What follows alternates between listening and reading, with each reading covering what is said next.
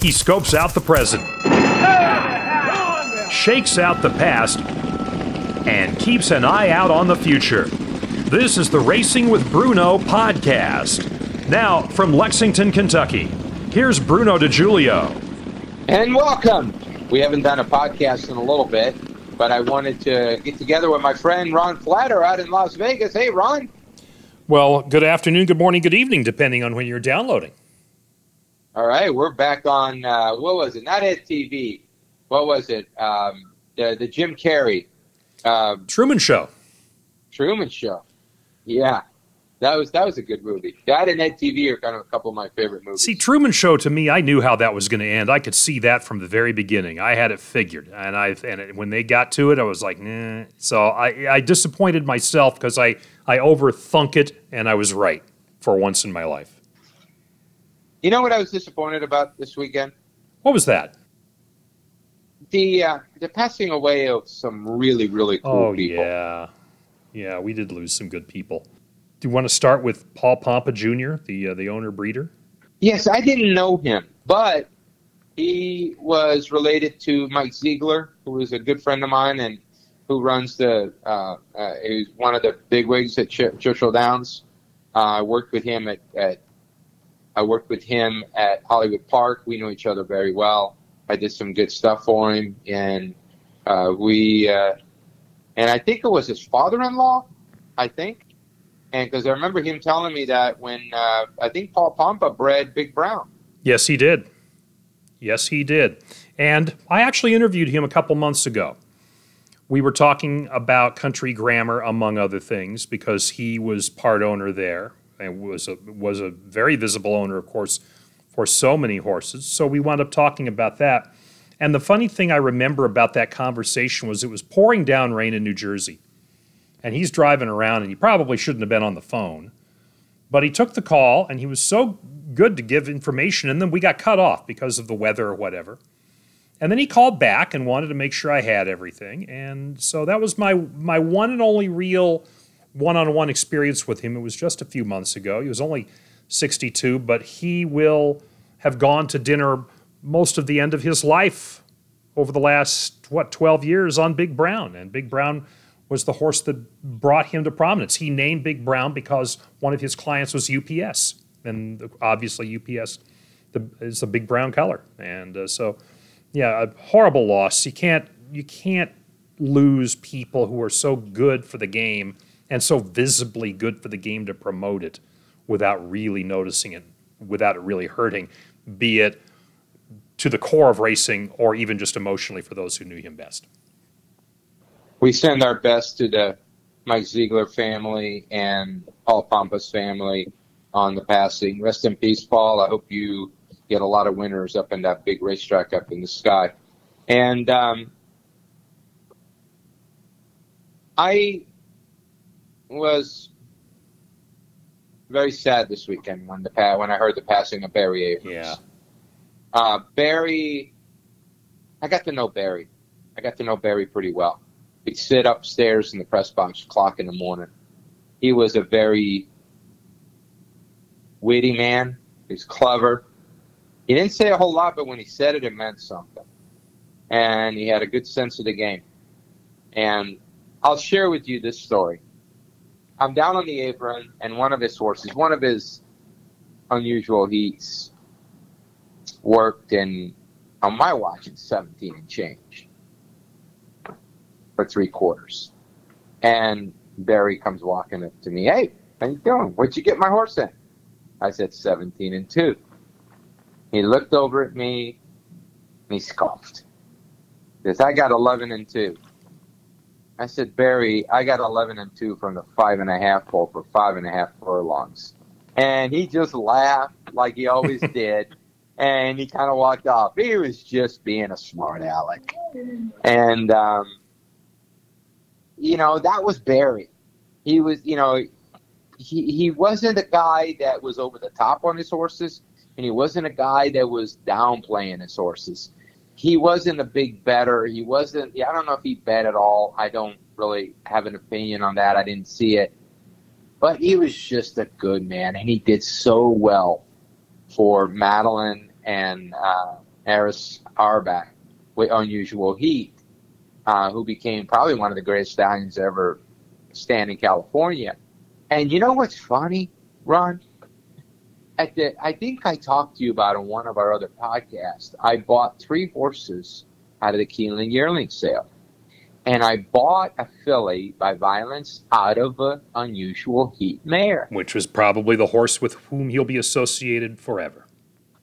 And Unusual Heat was a Nureyev stallion. Mm-hmm. Nureyev was probably one, it was by Northern Dancer. Nureyev was one of the most unbelievable stallions to come along in an, in, in a, in a genre, in, a, in an era that, you know, that had some fantastic stallion prospects and stallions that proved themselves. And I always used to love to see the Nureyevs. They were turf, dirt, long, short, sprint, route, everything. Um, Skimmy was, you remember him for Bobby Franco? Mm-hmm. He was a Nureyev. He had that look, that flat head, black look to him. And when I saw this filly, I thought about Barry, and I thought about Unusual Heat. She was all Unusual Heat. And um, and I thought about Barry, and it's it was kind of, it's, it's kind of, you know, and then hearing that he passed away, um, I'll always have a little bit of a reminder of Barry when I see that filly run, which I own a little piece of. Oh, my. So, Barry, I got you. You're here. And uh, I'll tell you one thing about Barry Abrams. He had cancer for at least twenty years Fifth, that he fought. The re- reported as fifteen, but that's long enough. I have a friend with throat cancer now who's had it for a few months. A day is awful. I, Think about I all remember. the time we're talking about here, yeah. Yeah. He was standing next, sitting next to me with that patch on his neck. He could barely talk, but he was still, he was still, the um, the smart aleck that he always was. Mm. Barry, I'll miss you.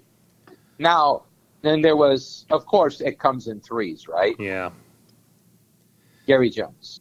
Gary Jones, Hall of Famer, and uh, he passed away, another California figure as well, seventy-six years of age, and uh, what a an ambassador he was for California racing. And when you think about his horses, you think of Turkoman, who won the eighty-six Eclipse for top older horse. Uh, he's the, the son of a legendary trainer himself, and Gary made the Hall of Fame on his own merit. He also uh, himself trained a Hall of Famer, and that was Best Pal. And so you look at horses like those, but it goes beyond the horses when you think about Gary Jones and his legacy, because he was such a champion to promote and build racing around Southern California. He operated out of Santa Anita and also at Hollywood Park, and so he would shuttle back and forth there. And he knew the Harbor Freeway as it was written in the Santa Anita news release and the obituary about him by Mike Willman, that that guy knew the freeway and could get between the two of them like nobody's business, and was really strong in promoting both of those racetracks, the horses at those racetracks, the races at those racetracks, let alone his own horses. And so, uh, yeah, another one, yet another one. We can't be losing men and women like Gary Jones, yet we did at the age of seventy-six. And as you can tell, Joe has decided to chime in.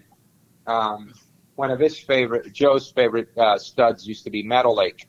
Um, mm-hmm. And Joe, Gary Jones trained a lot of Metal Lakes, and they were fast. Uh, Gary Jones trained a lot at Hollywood Park. And I cut my teeth clocking his horses in the morning in the early nineties, and he would let them roll, Ron. I mean, they would. He was, before Baffert, he was Baffert, hmm. the way he trained. Um, and they would let him roll. And his son, Martin Jones, who I got to be friends with, uh, now Martin was the total opposite. He didn't do anything with his horses. But um, Gary Jones was quite the ambassador. Um, I, I'll never forget when the Stuka ran uh, behind ran behind uh, the Wicked North in the Big Cap in nineteen ninety-four. And um, he ran second, but because there was some kind of foul uh, at the top of the right. lane, which, say, Wicked North came in, um, Stuka got put up, and Gary Jones was not shy about jumping up and down and, you know, yelling out, I won the big, we won the big cap, we won the big cap with Stuka. Um, and, and, and, and just, you know, Gary Jones was such a likable guy. He, had, he was so infectious with his excitement. It, it was like, even if he won a main special race, he was, he acted like it was the greatest race he ever, you know, the first race he ever won. And you can't beat that, you know, and um, he'll be missed too. He had been out of sort of the, uh, He had been he had been out of the the loop uh, mm-hmm. of, of late. You really didn't see him all that much. But also, I wasn't in California that much anymore. Well, he retired in ninety-six, Bruno. Right. I was out of there in twenty eleven. But um, he used to come around the press box a lot, you know. And uh, he was just – he was a throwback. He was a definitely uh, – you know, if you see pictures of him, you go, this guy must be from the seventies and eighties. Hmm. Absolutely he was. And I'll you give know. you, speaking of the eighties, I'll give you a mare, a filly, a mare he had named Wishing Well, and you might not otherwise know her except for the fact that she did foal a horse that we like to call Sunday Silence. Exactly, exactly. And there's a name that's uh, there's a there's a stakes at Santa Anita named the Wishing Well, if I'm not mistaken. So, um, but um, he, all these people will be missed. I'll tell you one thing about twenty twenty. It has been an awful year. We have lost a lot of good people in twenty twenty, and um, it's just it's just sad. It is, but, but Bruno, we lose a lot of good people every year. That's part of life. I don't want to throw this all on twenty twenty, though. It's it's just been a bad year. I get it, but I don't want yeah. to diminish the the memories we have of those who've also gone before uh, before twenty twenty or before nineteen twenty. Frankly, amen. But, but amen. it's yeah. Look, it's death is part of life. It's come in twenty twenty as it has every year, and it will continue to do. And we just cherish the lives that we not only live, but that we knew through all these times. All right, let's put our handkerchiefs away. Yes. And let's talk about something popular. Breeders' Cup is in three weeks. Now, I'm going to tell you, we did a uh, a Zoom with uh, you were, were on board with us, and we went through the Arc de Triomphe. Oh, that was uh, fantastic. That was fun. Now, um, let's talk about some of the Uh, B C invaders coming in. I heard Aidan has got a ton of horses coming in town. Aidan doesn't. Godolphin has one that's really going to have the exclamation point, but Aidan, of course, will have his presence. Let me mention the one first that's not an Aidan, and it's the Godolphin Ghaiyyath, who's won, what, uh, four Group Ones, including three this year, and he's two to one in the futures right now for the Breeders' Cup turf. They have removed him from the British Champion Stakes this week.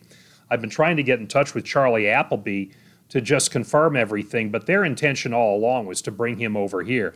Now, it looked like we were going to have a showdown with Aidan's brilliant filly, Love. She was three to one in the turf futures, but he said on Wednesday, or on Tuesday, I should say, today as we're recording, that he will not send Love to the Breeders' Cup and that she's probably done for the year. They were really pointing her for the Arc. She was one of the horses scratched in the Arc before that they had the drug positives that the Coolmore people blamed on bad feed. She was scratched before that because of the likelihood and what wound up being the reality of the very soft ground at Longchamp. And so they're not going to run Love the rest of the year now. They were really pointing there, and now they think they'll just be better off shutting her down for the year. So here's what's left. Magical comes back. It looks like now she's going to race and try to win the British Champion Stakes again. She won it last year. She's going to race this weekend, but they've turned horses back around from that race and come three weeks later to the Breeders' Cup. You might remember Found when she won the Arc, finished second in the Champions and then third in the Breeders' Cup behind uh, Highland Reel a few years ago at Santa Anita. Mogul is going to be coming in. Mogul, another one of the Aidan O'Brien horses, also could be racing this weekend at British Champions.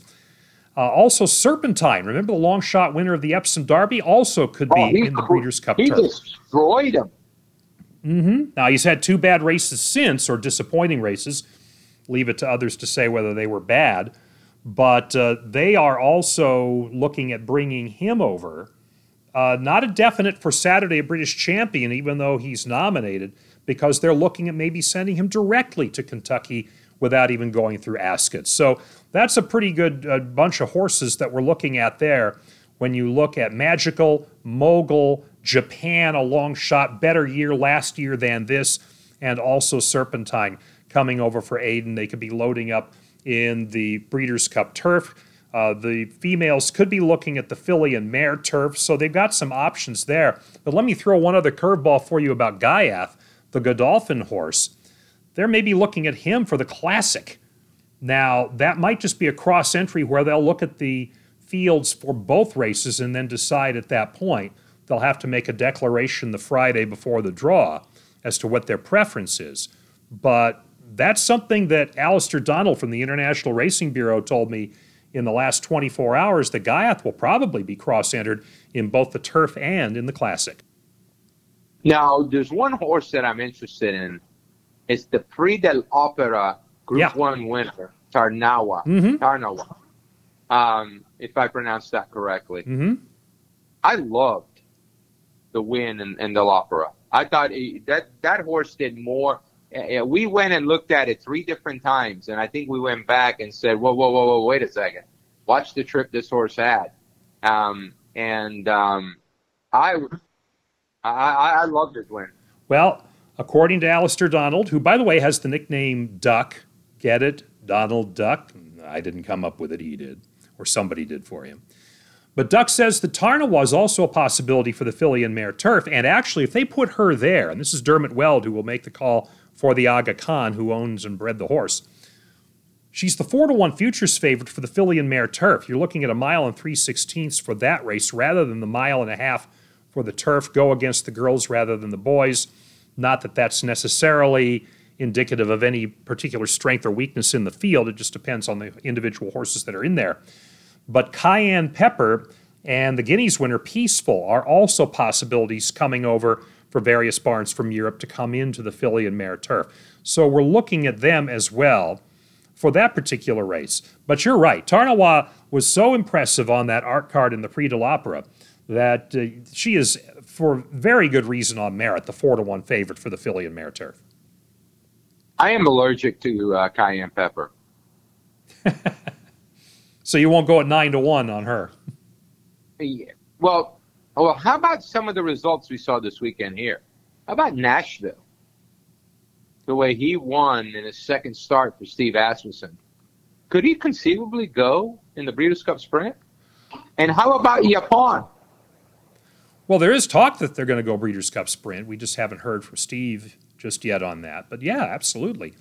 And, in fact, I think I can call up some odds here to tell you where the early betting is on the Sprint, and uh, it reveals uh, Nashville showed up as a ten to one uh, choice right now in Europe. They already are going in on uh, Nashville at the books there, odds checker reflecting the trend there, and that's where we get that number. But at ten to one, you're looking at that by comparison to Vekoma at nine to two. Uh, Chancelot at seven to one, Diamond Oops seven to one, C Z Rocket at eight, and then you get the horses at ten that include Nashville, Kamari also at ten. So, yeah, right there, you're looking at a contender and is already being seriously discussed by bettors overseas uh, in Europe. Well, the one thing that I do find interesting is the gambling on on Vekoma. Um Vekoma has had a uh, number of drills. He's had five works, um, all of them at Saratoga. Um, he's had thirty-seven one, a forty-eight and two, a fifty-one one, a one oh two and three, and a one oh two and one. He's not a horse that I would. I I I, I just can't see him in the Breeders' Cup Sprint. Not the way that moves. Not I. I just can't see it. I can't. Uh, you think you know. Do you go uh, dirt, mi- dirt mile seven to two favorite there? That's the other thing you have to bear in mind about the futures, because bettors are trying to cover their tracks for all the cross-entry possibilities. He's he's even a long shot in the Classic, but he's most fancied right now at seven to two as the favorite in the dirt mile. Well, who else is in the dirt mile? Oh, That could be loaded. Uh, Ferenzi Fire's committed now. You've got uh, Charlatan could be coming back if he does. Complexity at eleven to two. You're looking at Mister Freeze maybe coming in. Mister Money could be coming in. You got Tis the Law uh, if they decide to go in that direction, although I don't think they would. Uh, you got Art Collector at ten to one. I mean, uh, Jesus' team has been declared, although at forty to one, you figure on merit that you're looking at whether that was a fluke finish in the Preakness. So uh, those are the horses mid-court. Uh, this is going to be a big field in terms of the number of horses that are going to be coming in. And one thing you have to think about, Keeneland's mile, it is very post-position oriented because it's really about a mile and a sixteenth, and it starts right on top of the turn with a long run-up. Um, and and if I do believe it might play to the short stretch. I was just going to ask you, which which finish would they use? Well, it's, you know, Keeneland is a mile and a sixteen track. Right, but they have it's two the finish lines, right? Yeah, so if they start at the wire, and they have to start near the wire, they can't finish at the wire, or else that's a mile and a sixteen. So if they start at the wire, they got to finish it at the short stretch. I was just going to call this up and see if I could see, uh, take a look. But I'm pretty sure that the mile stops at the short stretch. It has to. It I, must, I, because I'm looking at the replay of the twenty fifteen Dirt Mile, and they had a good run to that first turn. Right. Because for them to start the mile, they'd have to start the mile at, you know, uh, way before the wire. And they'd have to short Yeah, they stop. Did. I'm looking at the replay right now, and they did. It looks like they started... Well, it looks like the run-up was to the wire, Bruno. It looks like that's where the clock would have started. Right, exactly. So from the wire all the way around to the wire, that's a mile and sixteen. So, so they can't they, do that. So they go to the early... So so to the, the first, first, first line, okay. Yeah. I hate those shorts. But that's that's all about a trip. You've got to negotiate a trip there. You can't sit there and, and, and, and you know, all the late runners have got to move early at the short stretch. Because you've only got really a sixteen. It's a it's it's a it's a furlong. A stretch run is a furlong. Right. That's it. And and that, that's why I think you're looking at horses like, say, Ferenzi Fire is going to go sprint because he's really a one-turn horse. He's shown an ability at one turn, but not at two. And if you're a one-turn miler, well, the Dirt Mile may not be for you. No. Uh, when you mentioned him, I went no. Mm-mm. No. Yeah. Yeah. So there's, there's, you know, Keeneland brings you some intrigue to your distances because they're not quite the distances you're accustomed to. So you have to get a horse that's going to be a, get an inside post, speed to escape that post, speed to get foot position, and while the late runners, whether they have an inside or outside post, uh, uh, post, they have to move earlier because of the short stretch. And that's why you find a lot of Uh, closers make this big move in, in the short stretch, but they have to be asked so early that they run out of gas because they had to make a premature move. It's the uh, it's the ever-changing nature of the Dirt Mile. You really have to pay attention to the conditions and the makeup of the race as you come into each one. I mean, think about this, Bruno. The first three years of the Dirt Mile in oh seven, oh eight, and oh nine, they were neither dirt nor mile, one or the other. The first year, it was a mile and seventy at Monmouth, and then the next two years, it was on the synthetic surface at Santa Anita. So it wasn't right. A real Dirt Mile until they finally got to the twenty ten Breeders' Cup. Which that was at Churchill, and it was a one-turn mile. And it was a one-turn mile. So, yeah, it's it, it varies. You got to check your local listings, as they say. Exactly. Yeah, but um, so... What other uh, what other Breeders' Cup dues do we have? Uh, there's actually a few others in the Foreigners that I can go ahead and mention to you. Well, please. You, yeah. You're like an encyclopedia on those. Uh, yeah, we can go ahead and go through these. We wrote about these at uh, horse racing nation dot com. Uh, Kamiko, uh, recent Group two winner, and a couple more Coolmores, Circus Maximus and Lope y Fernandez, look like they could be the main European contenders for the mile, which really isn't much. This... It doesn't sound like that the Europeans are going to populate the mile very well, especially when you consider that the list of horses that were mentioned did not include Palace Pier. Palace Pier is the odds-on favorite for the British Champion Mile on Saturday, which is actually better known as the Queen Elizabeth the Second Stakes at Ascot. And we'll go into that race four to five. So it's always possible, and we've said this again, that you can come back from that race to come to the Breeders' Cup. But not everybody does that, and it doesn't sound like they're going to do that with Palace Piers. So the foreigners coming in for the mile may not be as loaded for that race as we might see for others. Turf sprint, or for the, and that would be the turf mile. Well, well let's go back to the Breeders' Cup. Sure. Mm-hmm. What what what is the uh, what is the futures show? Futures right now showing uh, Palace Pier temporarily the favorite, but if you throw Palace Pier out of the mix, then you're looking at Uni, and you're looking at Raging Bull, and you're looking at Mo Forza, and you're looking at uh, Kamiko as being the shortest price horses coming into the field. And so you're looking at a lot of U S horses in that uh, in that race. And so it becomes the Chad Brown Invitational to a certain extent. That's a grab bag. That race is an absolute grab bag. It really sounds it. It just doesn't sound like it's going to come up as deep as some of these other turf races, Bruno. Let me ask you a question. What if Got Stormy off the sprint that they ran the other day went into the Breeders' Cup Turf Mile? Hmm. She ran a bang-up race last year. Uh, good question. Uh, by the way, Got Stormy, if you want to take a flyer on that, ten to one offshore and sixteen to one overseas in the Turf Mile. Oh, so I'll take sixty-one all day on wouldn't that. You take th- would you take that? Now, again, that's an all-in bet, so if Got Stormy doesn't enter the race, you still lose the money, but sixteen to one, if, you, if you're that confident in Got Stormy, then if you have access to being able to bet over in Europe, then you take that price, right? Uh, I think sixteen to one would be fair to take a shot. Because she she runs, she'll be nine to two, seven to two. Mm-hmm. Thus, so, anyway. thus the nature of futures. Um, and then uh, also the turf sprint, that's uh, coming up with Batash, the early favorite. Oh, he's phenomenal. Yeah. He's phenomenal. So three for three this year. Six-year-old gelding just keeps getting it done. You're looking at a, a shorter than three to one favorite, plus two seventy-five. So right there between five to two and three to well, one. Well, my question. Well, let me ask you. My question with him is: he a five and a half furlong horse?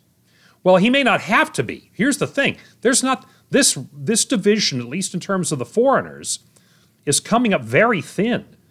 Uh, Oxted and Glass Slippers, both of which will be certain double-digit long shots, also could be committed uh, to coming over for that race. But right now, Batash is far and away the futures favorite there. In fact, the only other single-digit horses are Leinster and Wooded. We saw Wooded win on the A R C card, and uh, Leinster at, uh, what do we have, six to one.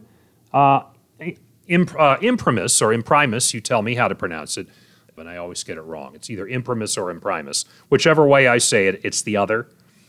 Uh, nine to one, and uh, you're looking at six to one for Leinster. Leicester absolutely loves Keeneland. Absolutely. I mean, he's a horse that will, will, is going to be a big price because they're going to discount him, and I think he's very alive.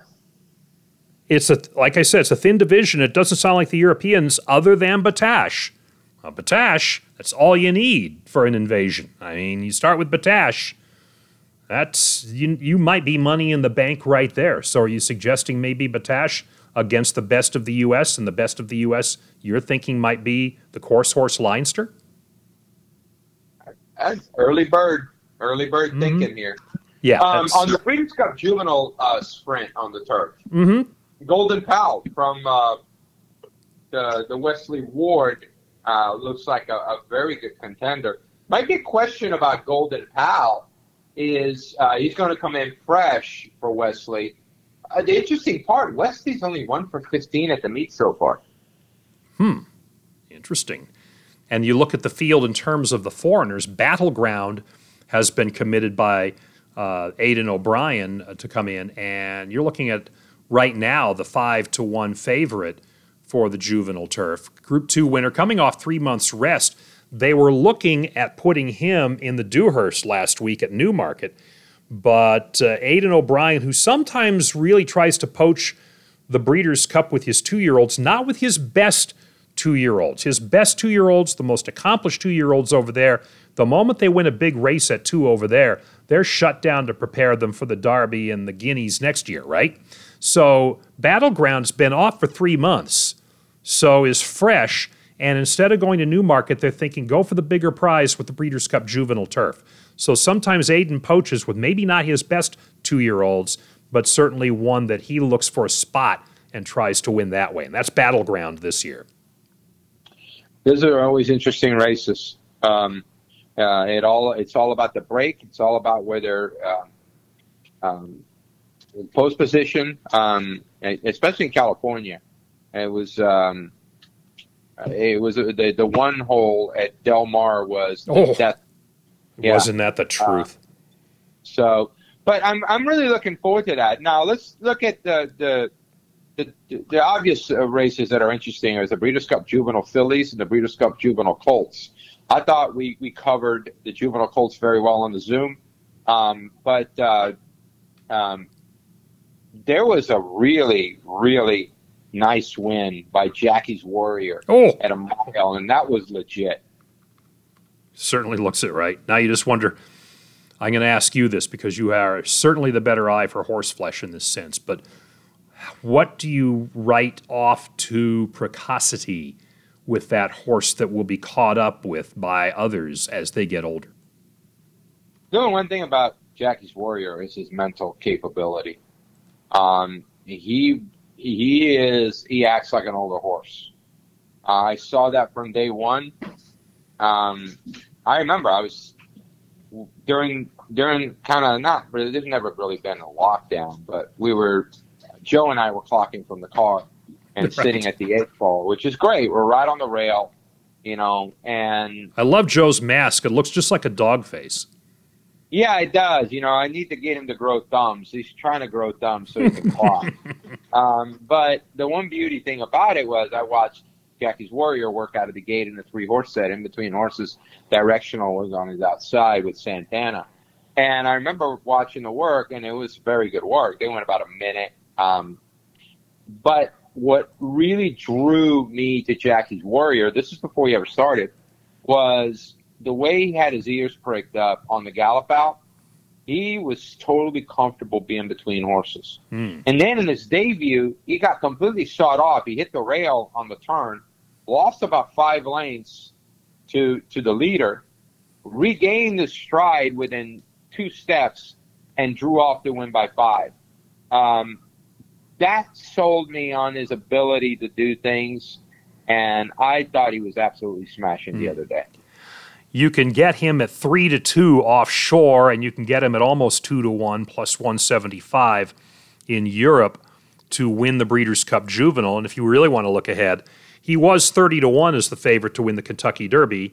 Now he's twenty to one. Uh, I wouldn't touch well, any what about, horse. Well, what about what about essential quality? So, yeah, good point. Uh, essential quality for the uh, Breeders' Cup Juvenile is five to one and a certain second choice right now. So that's the one you're looking at. In fact, shortened to second choice on the basis of that last race and the one that we looked at, including her, uh, including his, pardon me, maiden win uh, that we broke down, and you showed us how uh, he was able to overcome some real trouble in his debut. But those are the top two, and it's a, it, it, you talk about the two-horse race. If you look at the odds, they're the only two shorter than ten to one, and one of them, and the second shortest is five to one. So that just underscores what you're looking at uh, for the Breeders' Cup Juvenile. And if you're looking ahead uh, to next year's Kentucky Derby, the numbers I see right now do not show essential quality, but that doesn't mean that uh, they are up to date at the moment. The only one I have up to date is Jackie's Warrior at twenty to one for next year's Derby. And again, I wouldn't touch any, I wouldn't have touched Secretariat at twenty to one this far in advance of a Kentucky Derby, even if it is in May. Well, what about uh, on the fillies? Mm-hmm. Um, I, there's two fillies I really like, and they're both out of Kentucky, and that's Simply Ravishing. And I like, I still like Travel Column. I think uh, Travel Column needs to get a better trip and a better start. Uh, Simply Ravishing was Simply Ravishing. Just absolutely. Uh, uh, But she did get away with an easy lead. She got everything her way. Um, it's going to be a little bit different when it comes into a, a, a fuller field. Yeah. Uh, post position. Yeah, I got one. You're forgetting one. Who? Princess Noor. Oh, God, yes. Yeah. Well, how did I forget her? Running away, at, three for three for Baffert and won the Chandelier. And you're looking at a horse that also had won the Del Mar Debutante and has the same type of odds for the Breeders' Cup Juvenile Fillies as uh, we are seeing right now uh, for the Breeders' Cup Fillies uh, with the Jackie's Warrior. You're looking at three to two offshore. And plus one seventy-five, or what would that be, seven to four? That might be a really good race, you know, because you're going to have three, you know, Crazy Beautiful run really well. Um, you're going to have four or five really good fillies running in there. Simply Ravishing um, is five to one. You've also got Girl Daddy at seven to one. Oh, so Girl Daddy is absolutely, really good. Yeah. I, so that could be a very good race. You're right. Storm. She's training up a storm for Romans. Mm-hmm. Um, so you know, and of course, you know, Dale's going to tell you that's the best filly he's ever trained. He's only pretty probably put that particular um, label on, I would say the overs and unders would be about thirty-five horses. I was just going to say, hey, look, he's got Dennis's Moment back at work, and he's pointing him to the Pegasus World Cup next year, thinking that he can okay. make up for lost time there. Uh-huh. Okay. All right. Yeah. Wake me up. Wake me up when that horse, when that horse actually, you know, and everything in that barn is a freak. Everything. Everything is a freak. Oh, it might be a real serious ace or race horse here. You know what? You say that about ninety horses, you might be right about one. I told you. I, I, I just, God bless him. God bless Dale Romans. I, I think Dale says things, I think he really means them. Yeah. God bless him. Yeah, You're I think right. He really means them because... I, he, what is he going to say? It's good to have uh, confidence you know, uh, in your animals. He's not going to be uh, as as as clever as a Baffert, you know. That after one after his Breeders' Cup Sprint winner, thirty Slews, ran bad yeah, on his comeback after the Breeders' Cup uh, the next year. Um, Steve Schuline uh, was trying to figure out, you know, what happened. So he went down to Bob and said, Bob, what happened? Did you find out anything that was wrong, you know, with thirty Slews? He ran so bad. And he said, he was a little sore in the gut. And Shuline is like, well, where would that be from? And he goes, that's where I kicked him after he ran bad. All right, but I got to give Dale his props in terms of a great line. Jenny Reese and I were interviewing him before the twenty fifteen Haskell. Little did we know that Keen Ice a month later would win the Travers against American Pharaoh. But here was Keen Ice going up against Pharaoh at what was going to be the valedictory run at the Haskell at Monmouth. And we were talking to him, and, and Dale said, uh, we were asking, well, what kind of chance does Keen Ice have? And Dale said, I just hope he isn't the guy that Michael Jordan's dunking on.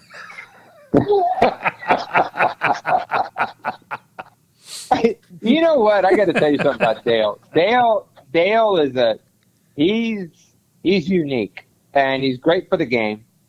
Sometimes I do the eye roll, but I'll tell you what, he is the best at making up shit come out of his mouth. And, yeah. He was minute. the same guy I asked about before, I think it was before the Haskell, when I said, okay, you got Keen Ice coming back. I go, isn't it funny? This race, if you look at other than American Pharaoh, you got a bunch of horses that, that could be in the uh, you know in the non-ones. And, you know, is your, I mean, isn't it weird that your horse can be as accomplished as he is up to this point with the close calls he's had and still be eligible for a non-one? And Dale says, I'm not even sure he could win a non-one. Then he turns around and beats Pharaoh in the upset of the year. uh, I, I said something to him one day about one of his horses, and he looks over at me, and he had been drinking. We're at some bar. I don't know. Ask Tammy. She works all of them. She ain't been drinking. yeah. yeah, it's fun being around Dale when he's holding court at the bar. I've, I've been, oh, had, that, uh, had that pleasure a couple times.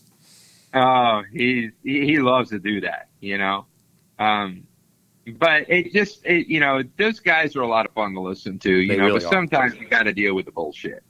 You really do. I mean, hey, I've sat same thing during, with us, Bruno. Same thing with us. Well, I, I got to tell you, I sat on, on, on the balcony with Bob, and you know, just me, him, and I clocking horses, and he talks one way. But then if he's got a crowd and he's got a group, you know, it's another. Oh, yeah. He did. I showed up at the Clockers stand at Del Mar one day, and I'm never at the Clockers stand. So when I show up there, it's like, what are you doing here? And Bob's asked me, what are you doing here?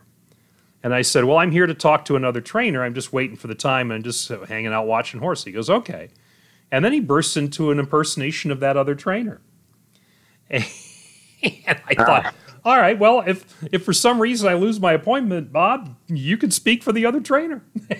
It's weird. Did, I was on the Bad Guinea stand at Del Mar when the a week or about two weeks after Touch Gold ran down uh, Silver Charm in the Belmont. Okay. And it was just me and him. And he walks up and he's standing next to me and he goes, can you believe that bald-headed beep, beep, beep beat me out of the Triple Crown? He's referring to David Hoffman. Yeah. You know? Um, one day, and then this is a great part because I think people love stories. There was, he had some maiden claimer. I had a gray horse. This is like maybe nineteen eighty, nineteen ninety-eight, ninety-nine. And he's working at Santa Anita. And, and, and Bob had told me, he goes, I got a couple coming out of the gate. Don't get too excited. They ain't much. Yeah, the gray horse works eleven and three. Right? Mm-hmm. He even spooked at the three-eighths bowl. Spooked, went out and finished eleven and three. So I said, Bob, he went eleven and three. I said, he spooked from something. And he goes, oh, he, he saw a rabbit on the turf course. Number one. I said, that's pretty impressive of seeing a rabbit on the turf course and then, you know, finishing at eleven and three. He goes, oh, I got a little secret. I got him to do that. I said, what? And he looks over and he goes, I threw two, I threw two dog biscuits at the wire.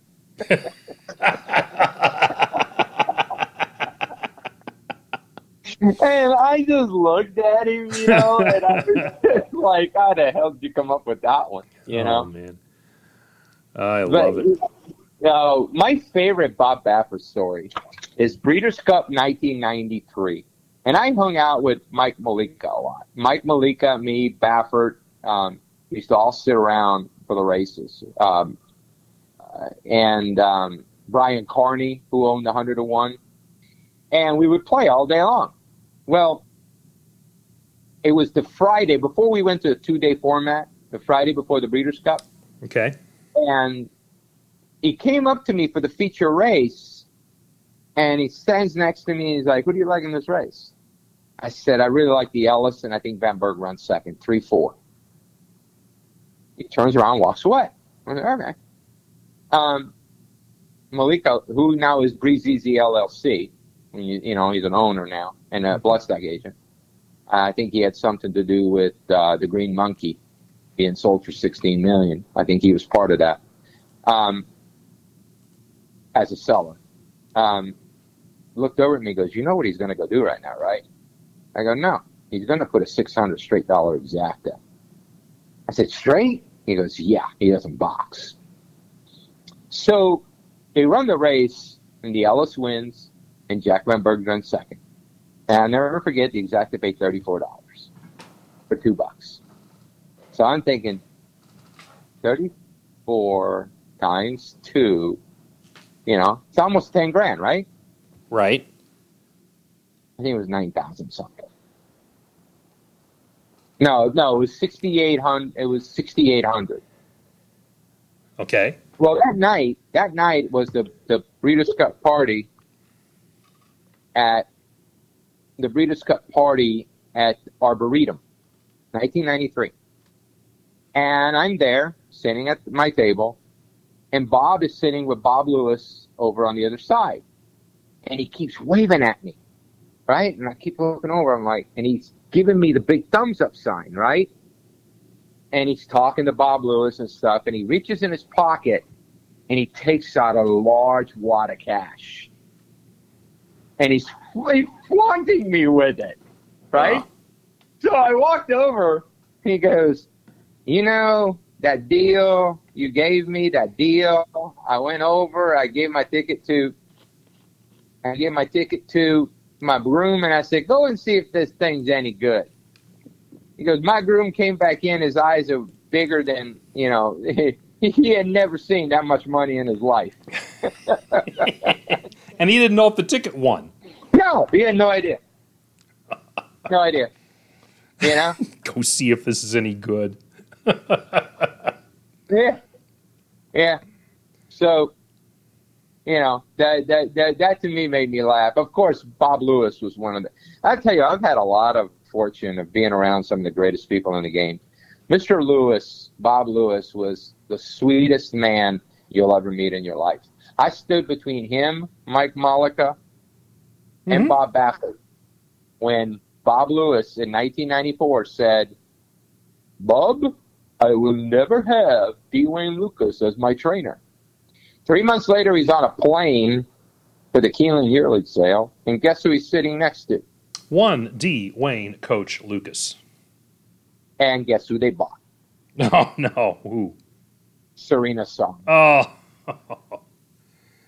So, you know, and what was interesting is Bob Lewis, you know, was with Bob Baffert, but also Malika and Frankie Vega had Bob Lewis as an owner first. We always used to kid around. How did Frankie Vega let this guy go? You know? Mm. So...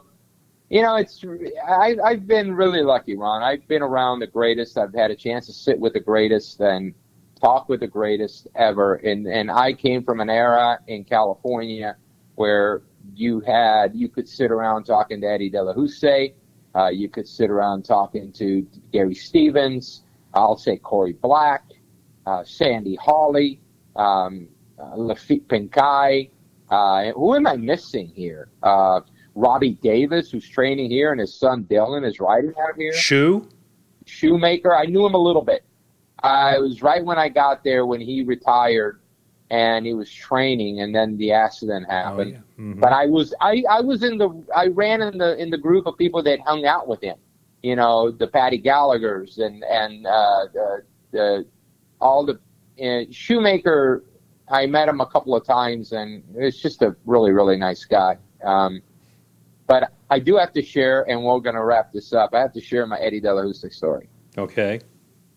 Eddie D was two stories with him. First of all, Jack Carrava was was having a bad run, uh, and he just couldn't win a race at Hollywood Park. So he took one of his twenty thousand dollars, twenty-five thousand dollars claimer, dropped him in for ten, and got Eddie to ride. And in the paddock, he said to Eddie, now, Eddie, I got to win a race for this guy. I think it was Dennis Dennis DeBoer, I think, was the owner. I remember you Dennis have, DeBoer, yeah. Yeah, yeah, yeah. He goes, you got to win. I got to win a race for this guy. I'm going to get fired. He goes, this horse is ten lengths the best here, you know? So they run the race. Eddie gets stopped at the quarter, stopped at the eight, stopped at the sixteen, gets beat by a nose. Horse gets claimed. Jack is fuming. You could see steam coming out of his ears going out on the track. Before he could say a word, Eddie is on the horse ten feet away from him coming towards him. He goes, hey, Jack, next time, why don't you just tell me to make a twelve lanes just to make sure?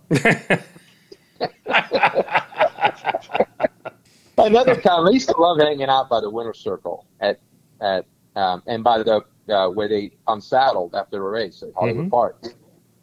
And Eddie D comes off his horse and he's just shaking his head. He finished fourth or fifth. He's just shaking his head. And I always used to kind of, you know, we, we were, we were, we had a lot of friends, uh, uh, mutual friends that we used to hang out with. We'd have dinner with, you know, we did a lot of stuff, you know.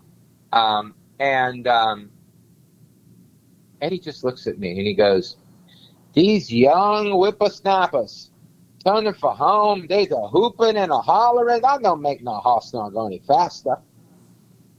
And it just made it really special to be around them. Um, and Chris Antley, the late Chris Antley. Yeah. Love Chris. Um, you know, all these guys, Kit DeSormo, they were... I used to walk out with them from in the, from the jock out of jock's room area into the paddock, and they'd always do something. And Kent and Chris loved to take the whip and just smack me with it, right? I would have welts on my on my on my butt from the whip. They hit me hard, right? And they'd laugh about it. Well, one day I was ready. Chris is coming up behind me. He's wearing the Wesley Ward silks, and he starts to take that whip, and I whip my hand around. I knock the whip out of his hand. And if you remember Hollywood Park, it used to be where if you come out as the jocks come out, then they go into the paddock. There's an area where everybody's watching T V, the T V screen there. Right.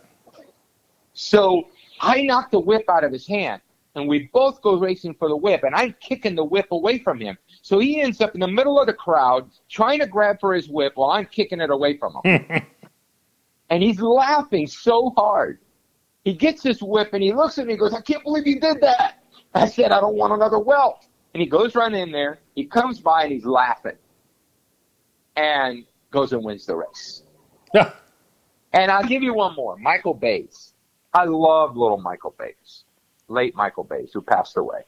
Um, and the one thing about Michael Bays I loved, he was a very innocent kid. He just got mixed up with drugs, and it ended up killing him. And leading rider at Del Mar a few times. Well, one day he's coming out of the, the docks room for, to go uh, for the feature race at Del Mar, and he's eating pizza. And I go, I'm on the rail, and I'm like, "What are you eating?" And he stops, and he looks at me, and he goes, "Pizza, there's pizza in the jocks room." I said, "Can I have some?" And he stops again, looks at me, looks at John Sadler, looks at me, goes, "Well, yeah, you can have the security guard, you know, go in there and get your piece." I said, "He won't let me go in there. Can you go get me some?" And he stops again and looks at me, right? This is how innocent he was. He takes two steps, and he looks at me and goes, "I got to go ride," right? So he goes over and he shakes through Sadler's hand, you know. And he's still got pizza in his mouth because there's a little puff in his pizza.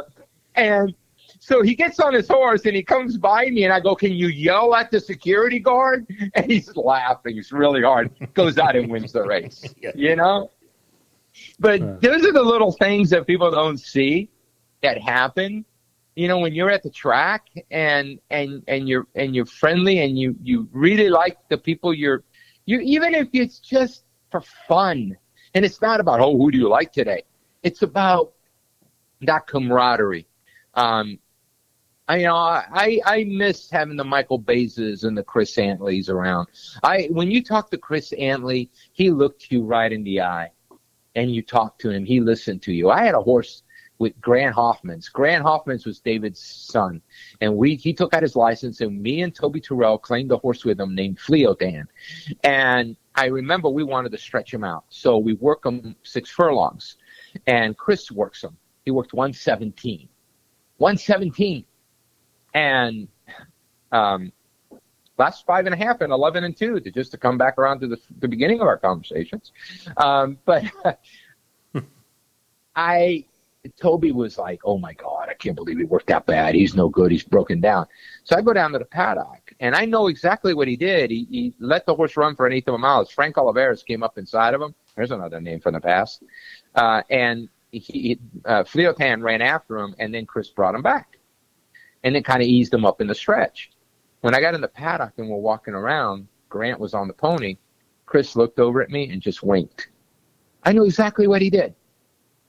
Horse won going two turns next time out. Hmm. And got claimed because he had a bow tendon. So um, just little things like that, you know, that, that you, you know, and, and Barry Abrams and the, the little times that I had with Barry Abrams in the press box and just talking about horses and, you know, you. It, it is the part of the game that I cherish the most, Ron. I really yeah. do.